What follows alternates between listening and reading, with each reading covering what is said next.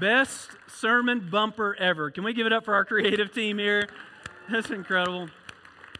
Guys, so thankful to have you here. Hey, let me start like this. When I was in elementary school, I began my rebellion of authority by taking one of the school calculators that was given to me and putting in the, the number 7734, which, when turned upside da- down, spells the word. Right, you guys were heathens like me. That's good. That's good. Yeah. Spell the word hell. Guys, today we continue in our Stranger Things series, and yes, we're going to be talking about the subject of hell. How's that for a, a warm welcome to our first time guests? today. Seriously, if it is your first time here, we're so incredibly grateful that you joined us. I don't know how that invitation came in your direction, but thanks for accepting it and coming and joining us uh, in a really important uh, topic today. It truly is. Uh, but before we get there, let me just say welcome to all of you in this room. I do want to say a special welcome for those of you that have joined us for the first time. I also want to say uh, welcome to those of you watching online today, as far as Egypt and Guatemala now, which is crazy, and even other states around this nation, specifically those of you watching in the Colorado Springs area. Can we just take a moment and welcome them into this conversation really quick? Well, I want to give you a heads up today because the tone of my sermon will probably take a non traditional tone. For what, here, here's what I mean by that. Typically, uh, I wouldn't teach a very academic type of sermon, a very cerebral type sermon. But today, in order for us to unveil a very important topic, that's the approach that I would like to take. And here's what I think a, a few of you may need to know. First, some of you may need to unlearn some things when it comes to the subject of hell. Some of you may be completely new to the church. Maybe you're learning all of this for the first time. And others, and this is where I'd probably give you a warning.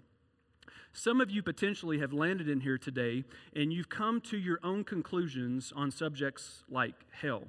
Now, here's where I would tell you to be careful because we call this postmodernism, this, this way of thinking where is I don't really need a higher authority. I don't really need God to show me or point me towards truth. I can come to that conclusion by myself. Friends, can I warn you, if that's possibly you this morning, don't ever put yourself in a position that's greater than God.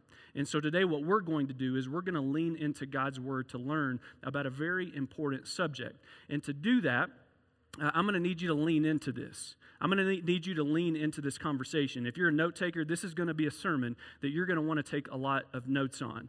And so, uh, guys, one of the things, one of the, the notions within Christianity that I've disliked in the past, and I really should say about the church in the past, is this notion that to believe in certain aspects of the Christian faith, you got to check your brain at the door. And what I mean by that is some people in my position just say, no, no, no, don't ask questions, just do as you're told. Just believe what we tell you. And that's not the kind of church that we're ever going to be here. I need you to know that. We want you to ask questions. We want you to chase down your doubts because we believe there are real, true answers out there. Now, by no means am I going to be able to give you an exhaustive sermon on hell today. And so, at the end of our time together, if any of you want to go deeper, if any of you would like to sit down and ask more questions, I assure you, I mean this when I say this, we will make ourselves available for you. All you need to do is come and let us know who you are, and we'll schedule some time to have a deeper conversation. So, as we lean into this conversation today, I want us to look at four particular questions. Those questions are going to come up on the screen. We're going to do our best. I'm going to do my best to answer these four questions for you today. And we're also going to look at four specific words. And the reason we're going to look at four specific words will make more sense as we get into our subject of hell. So let's start here. What is hell? For some, it's a place. For others, it's a myth. For some, it's being in a room full of Green Bay Packer fans. See you back there. Yeah, we just we just lost some people at our church. Uh, but what is hell? In short, hell is the separation from God. Hell is the separation from all things good. Now, interesting enough, in the Old Covenant, again, if you're new to the church, in our English Bibles, we have this Old Covenant and a New Covenant, but in the Old Covenant, it says little to almost nothing about the subject of hell. But when we get into our new covenant, the covenant that was meant for us, we see 12 specific references to this idea of hell. And 11 of those references are mentioned by Jesus himself. And that causes me to pause for a second and show you and tell you what our one thing is going to be today.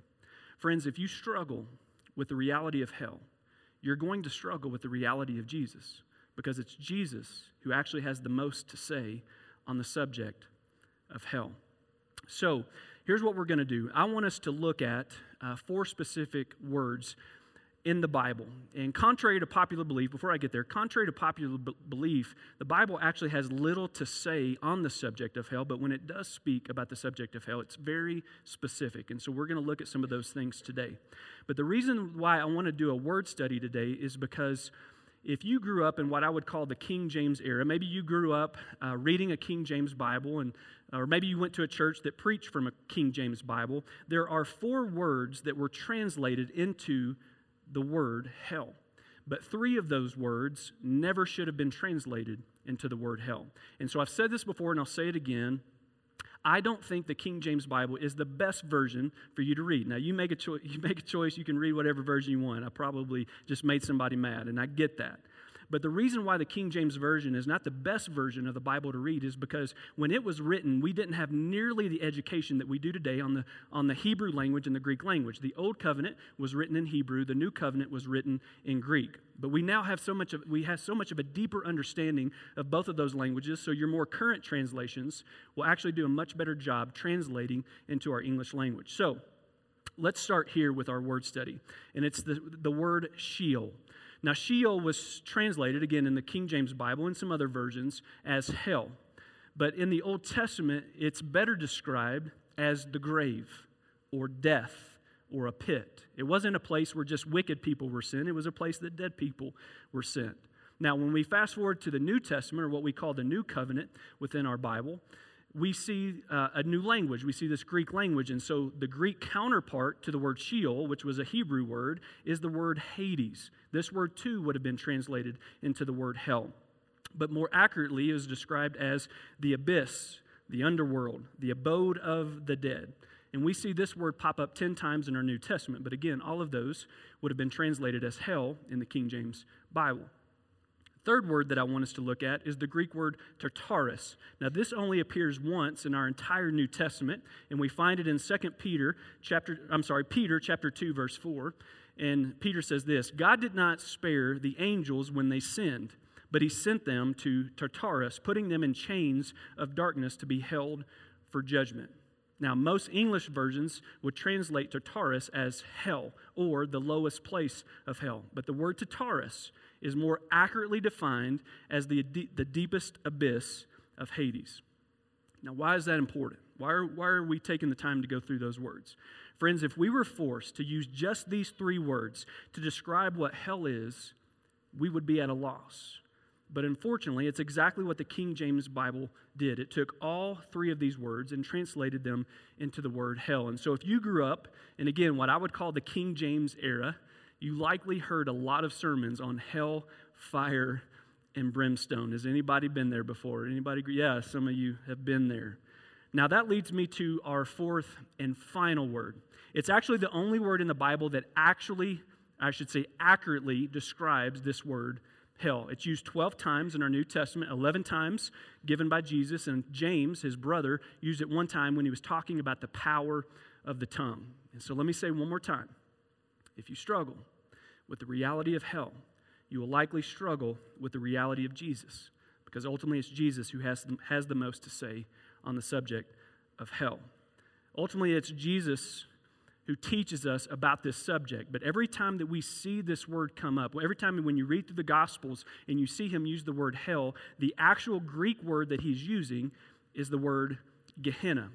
And this is really important, and this is going to be a big part of our subject today. And I'll get to that in just a moment. But for those of you that like taking notes, I wanted to give you every um, one of those 11 references that Jesus brings up the subject of hell. And so if you're prone to taking notes, I would encourage you to write down these references and you can go back and read those for yourself later. And every time Jesus uses the word hell in each of these references, he's actually using the word Gehenna. Now, friends, listen to me. This is where historical context is absolutely critical in order for us to understand how Jesus' audience, which would have primarily been Jewish leaders and the Jewish people, they would have been Pharisees, so he's speaking to a Jewish audience. Keep in mind, Jesus has not uh, died and been resurrected yet, therefore, Christianity has not started. Christianity doesn't start until Jesus resurrects from the dead. And then this thing called the church starts, and everybody that decides to follow Jesus is called a, is called a Christ follower, which is where we get the word Christian. None of that has started yet. And so, what Jesus is trying to do is he understands who his audience is, and he's talking to these Jewish believers, and he's trying to remind them of the implications of our life and how we live.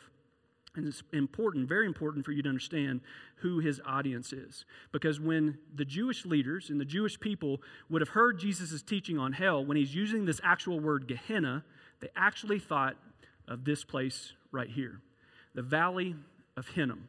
This was a real physical place. And when you break down the Greek word Gehenna, it literally means Ge means valley and Henna means, excuse me, means Hinnom.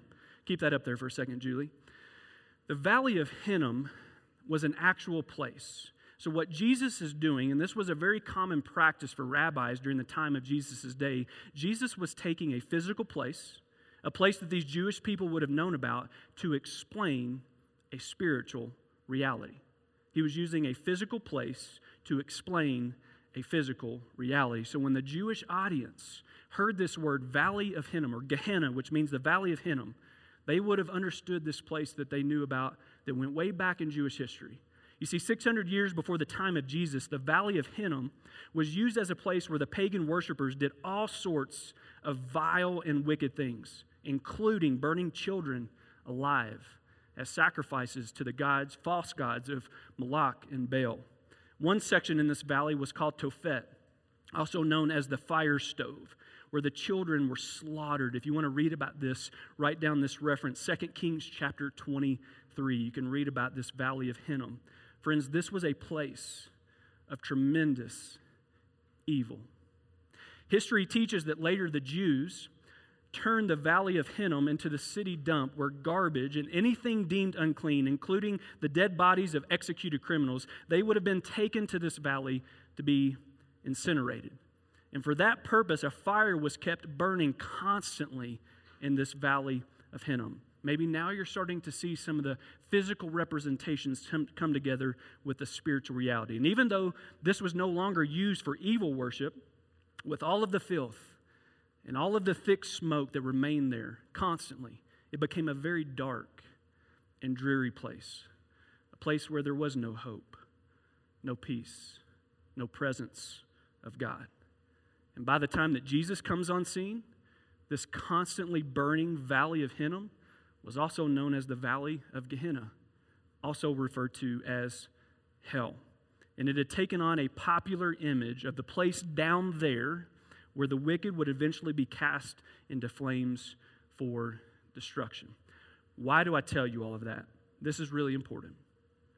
There's been some false teaching in the church in the past decade, really it could go back several decades, that says because Jesus is talking about a physical place, because when you break down the Greek word, when we see the word hell in our English Bibles, the word is actually Gehenna, which means Valley of Hinnom, is an actual place. People have begun to teach that this was actually not a spiritual place, it was not a place of eternal punishment.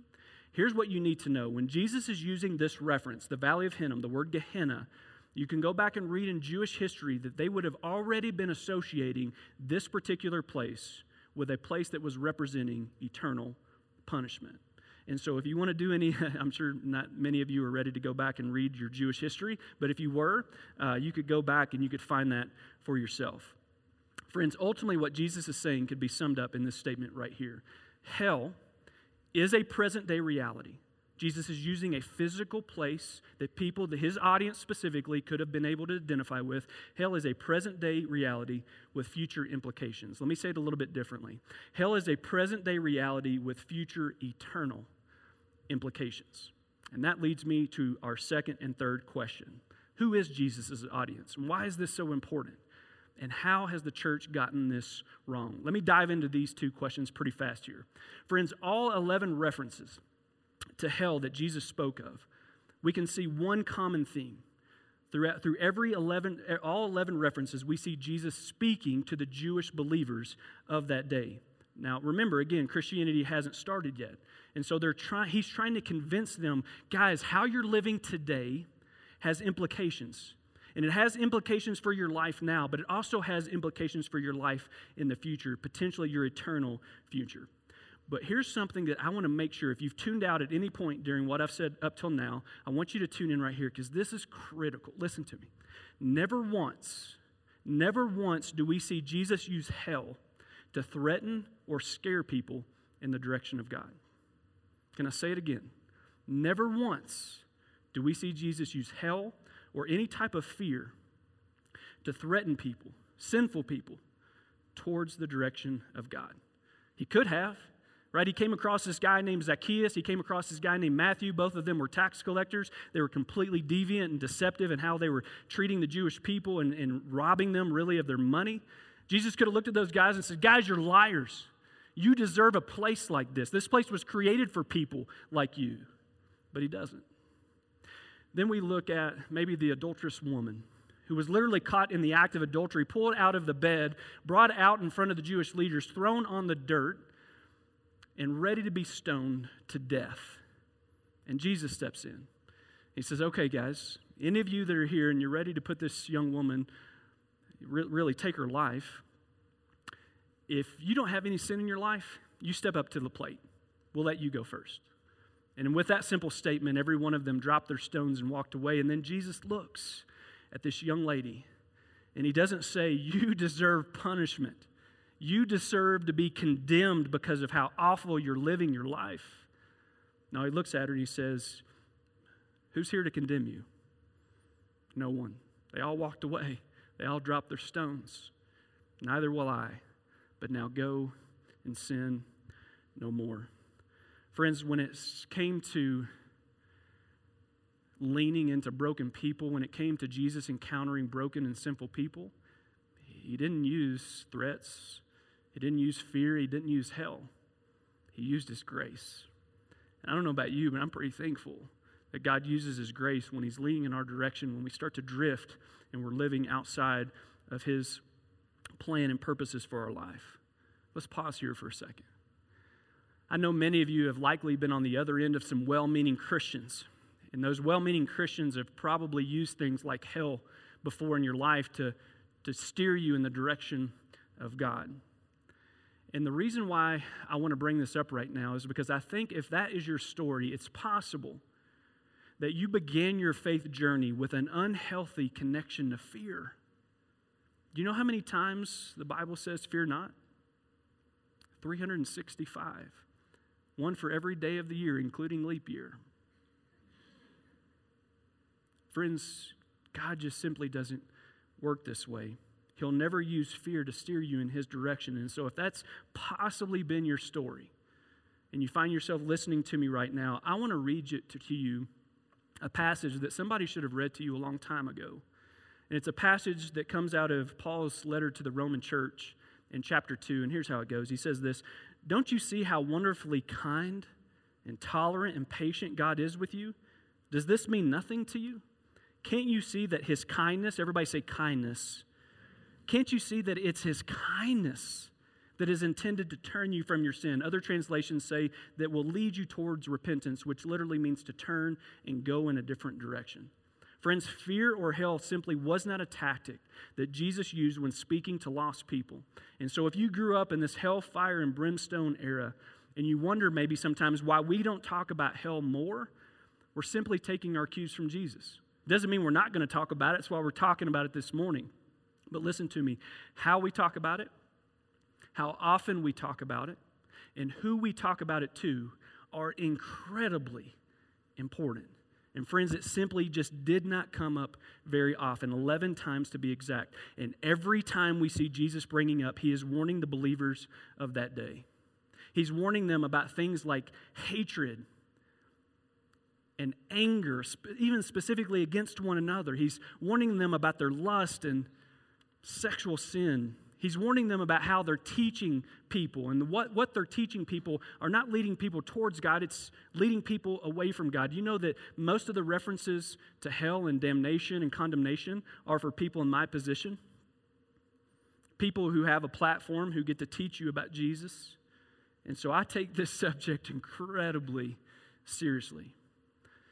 Last week, Patrick talked to us about heaven and how we have the opportunity to usher heaven into our life now by how we treat and we love others now. Yes, heaven is an eternal destination that we'll get to someday, but we have the opportunity now. Jesus tells us that we can bring his kingdom to earth and how we live now and usher that into people's lives. But did you know that that's also true for the subject of hell? We can bring aspects of hell into this life now by how we live, the things that we say, our own sexual sin and hatred seems to be growing more and more deviant in our culture. And so I'm going to ask you a really hard question. How are you potentially bringing aspects of hell into this world by how you are living? Do you know when I wrote that down, I didn't even want to say it? Like, that is a tough question. You know why it's so tough? Because I have. I have brought aspects of hell into this life, mostly and mainly from my past that I'm not proud of, things that I'm embarrassed to tell you about.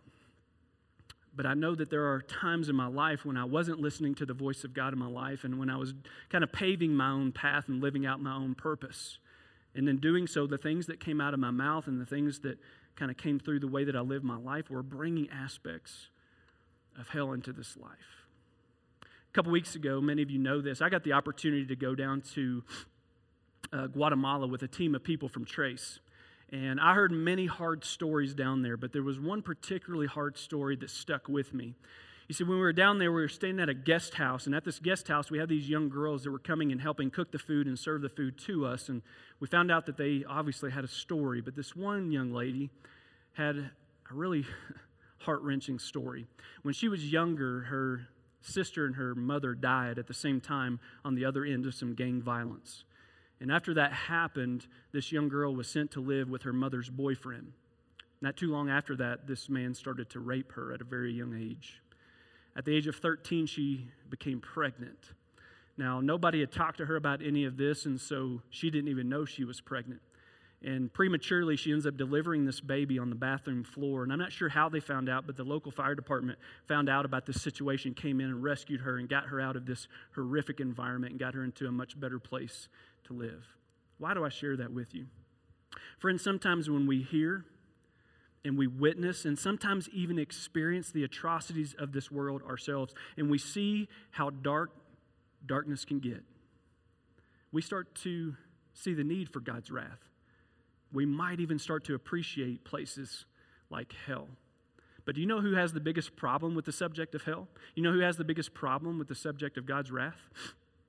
Americans right? Because we love our lattes. And what I mean by that is we love our comfort.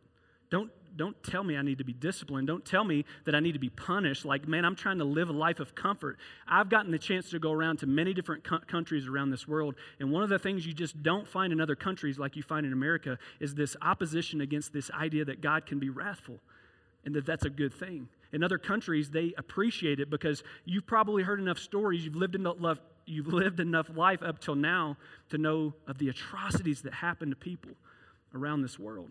And so they appreciate the wrath of God, but not Americans. Because we don't want to be punished for anything. Just ask school teachers and how they feel handcuffed and not even be able to discipline our kids today. Patrick shared an interesting, an interesting statistic last week, and he was talking about heaven and how 80% of Americans believe in heaven. But unfortunately, only, only 40% of Americans believe in an eternal hell. Why? Because we like our comfort. Don't tell me there's punishment waiting. Don't tell me there's repercussions of my actions. And so we don't like this idea of hell. We don't like this idea of eternal punishment. We don't like this idea of God's wrath. And if you've never been taught this, I want to tell you something that's incredibly important for you to know about the nature of God. Here's what it is Friends, God is holy.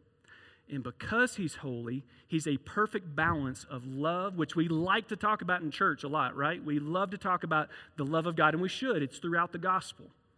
But God is a both, he's a balance, because he's holy, he's a balance of both love and wrath. Now, why is that important? Here's why. This makes God the only being in the universe that is perfectly just. You see, when you're a perfect balance of love and wrath, then you're also perfectly just. And because God is perfectly just, He is the only one capable, listen to me, of impartial, unbiased judgment. But in a society like ours, who frowns on punishment, we don't know what to do with God's wrath. And so oftentimes we find ourselves asking this question. It's a very popular American question How can a loving God send people to hell? Maybe you've heard this question before. Maybe you've asked it. How could a loving God send people to hell? But here's what you need to know about this question it actually sends us in the wrong direction. It's misleading in, in the very nature of the way that it's asked because God really doesn't send anyone anywhere. Let me show you what I mean by that by reading to you a quote from C.S. Lewis. I think he defines this really well.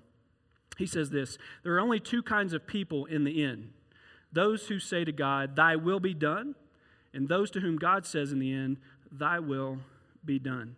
All that are in hell choose it. Without that self choice, there could be no hell. Hell, I'm sorry, no soul that seriously and constantly desires joy will ever miss it. Those who seek it, they'll find it. And those who knock, it'll be opened. Now, I want to show you the verse that C.S. Lewis is actually referencing in that last statement those who knock, it is open. He's referencing Revelation chapter 3, verse 20, when Jesus says this He says, Behold, I stand at the door and knock. If anyone hears my voice and opens the door, I will come into him and eat with him, and he with me. Friends, don't miss, don't miss, don't miss this next statement. God is not dying to send people to hell. God died so that you don't have to go there. God is not dying to send people to hell. He's not some like wrath, you know, pure wrathful, just vengeant God up in the sky, just ready to punish you for every single mistake. He's not dying to send people to hell. He died so that you don't have to go there. I want us to read a passage of scripture today that you're most certainly going to be familiar with, especially if you grew up in the church or grew up in Sunday school. You likely had to memorize this verse, and if you didn't grow up in the church, you probably saw it below Tim Tebow's eyes in a football game. Okay? We're going to read John 3:16 together, and it goes like this: For God so loved the world that he gave his only son that whoever believes in him should not perish, but have eternal life.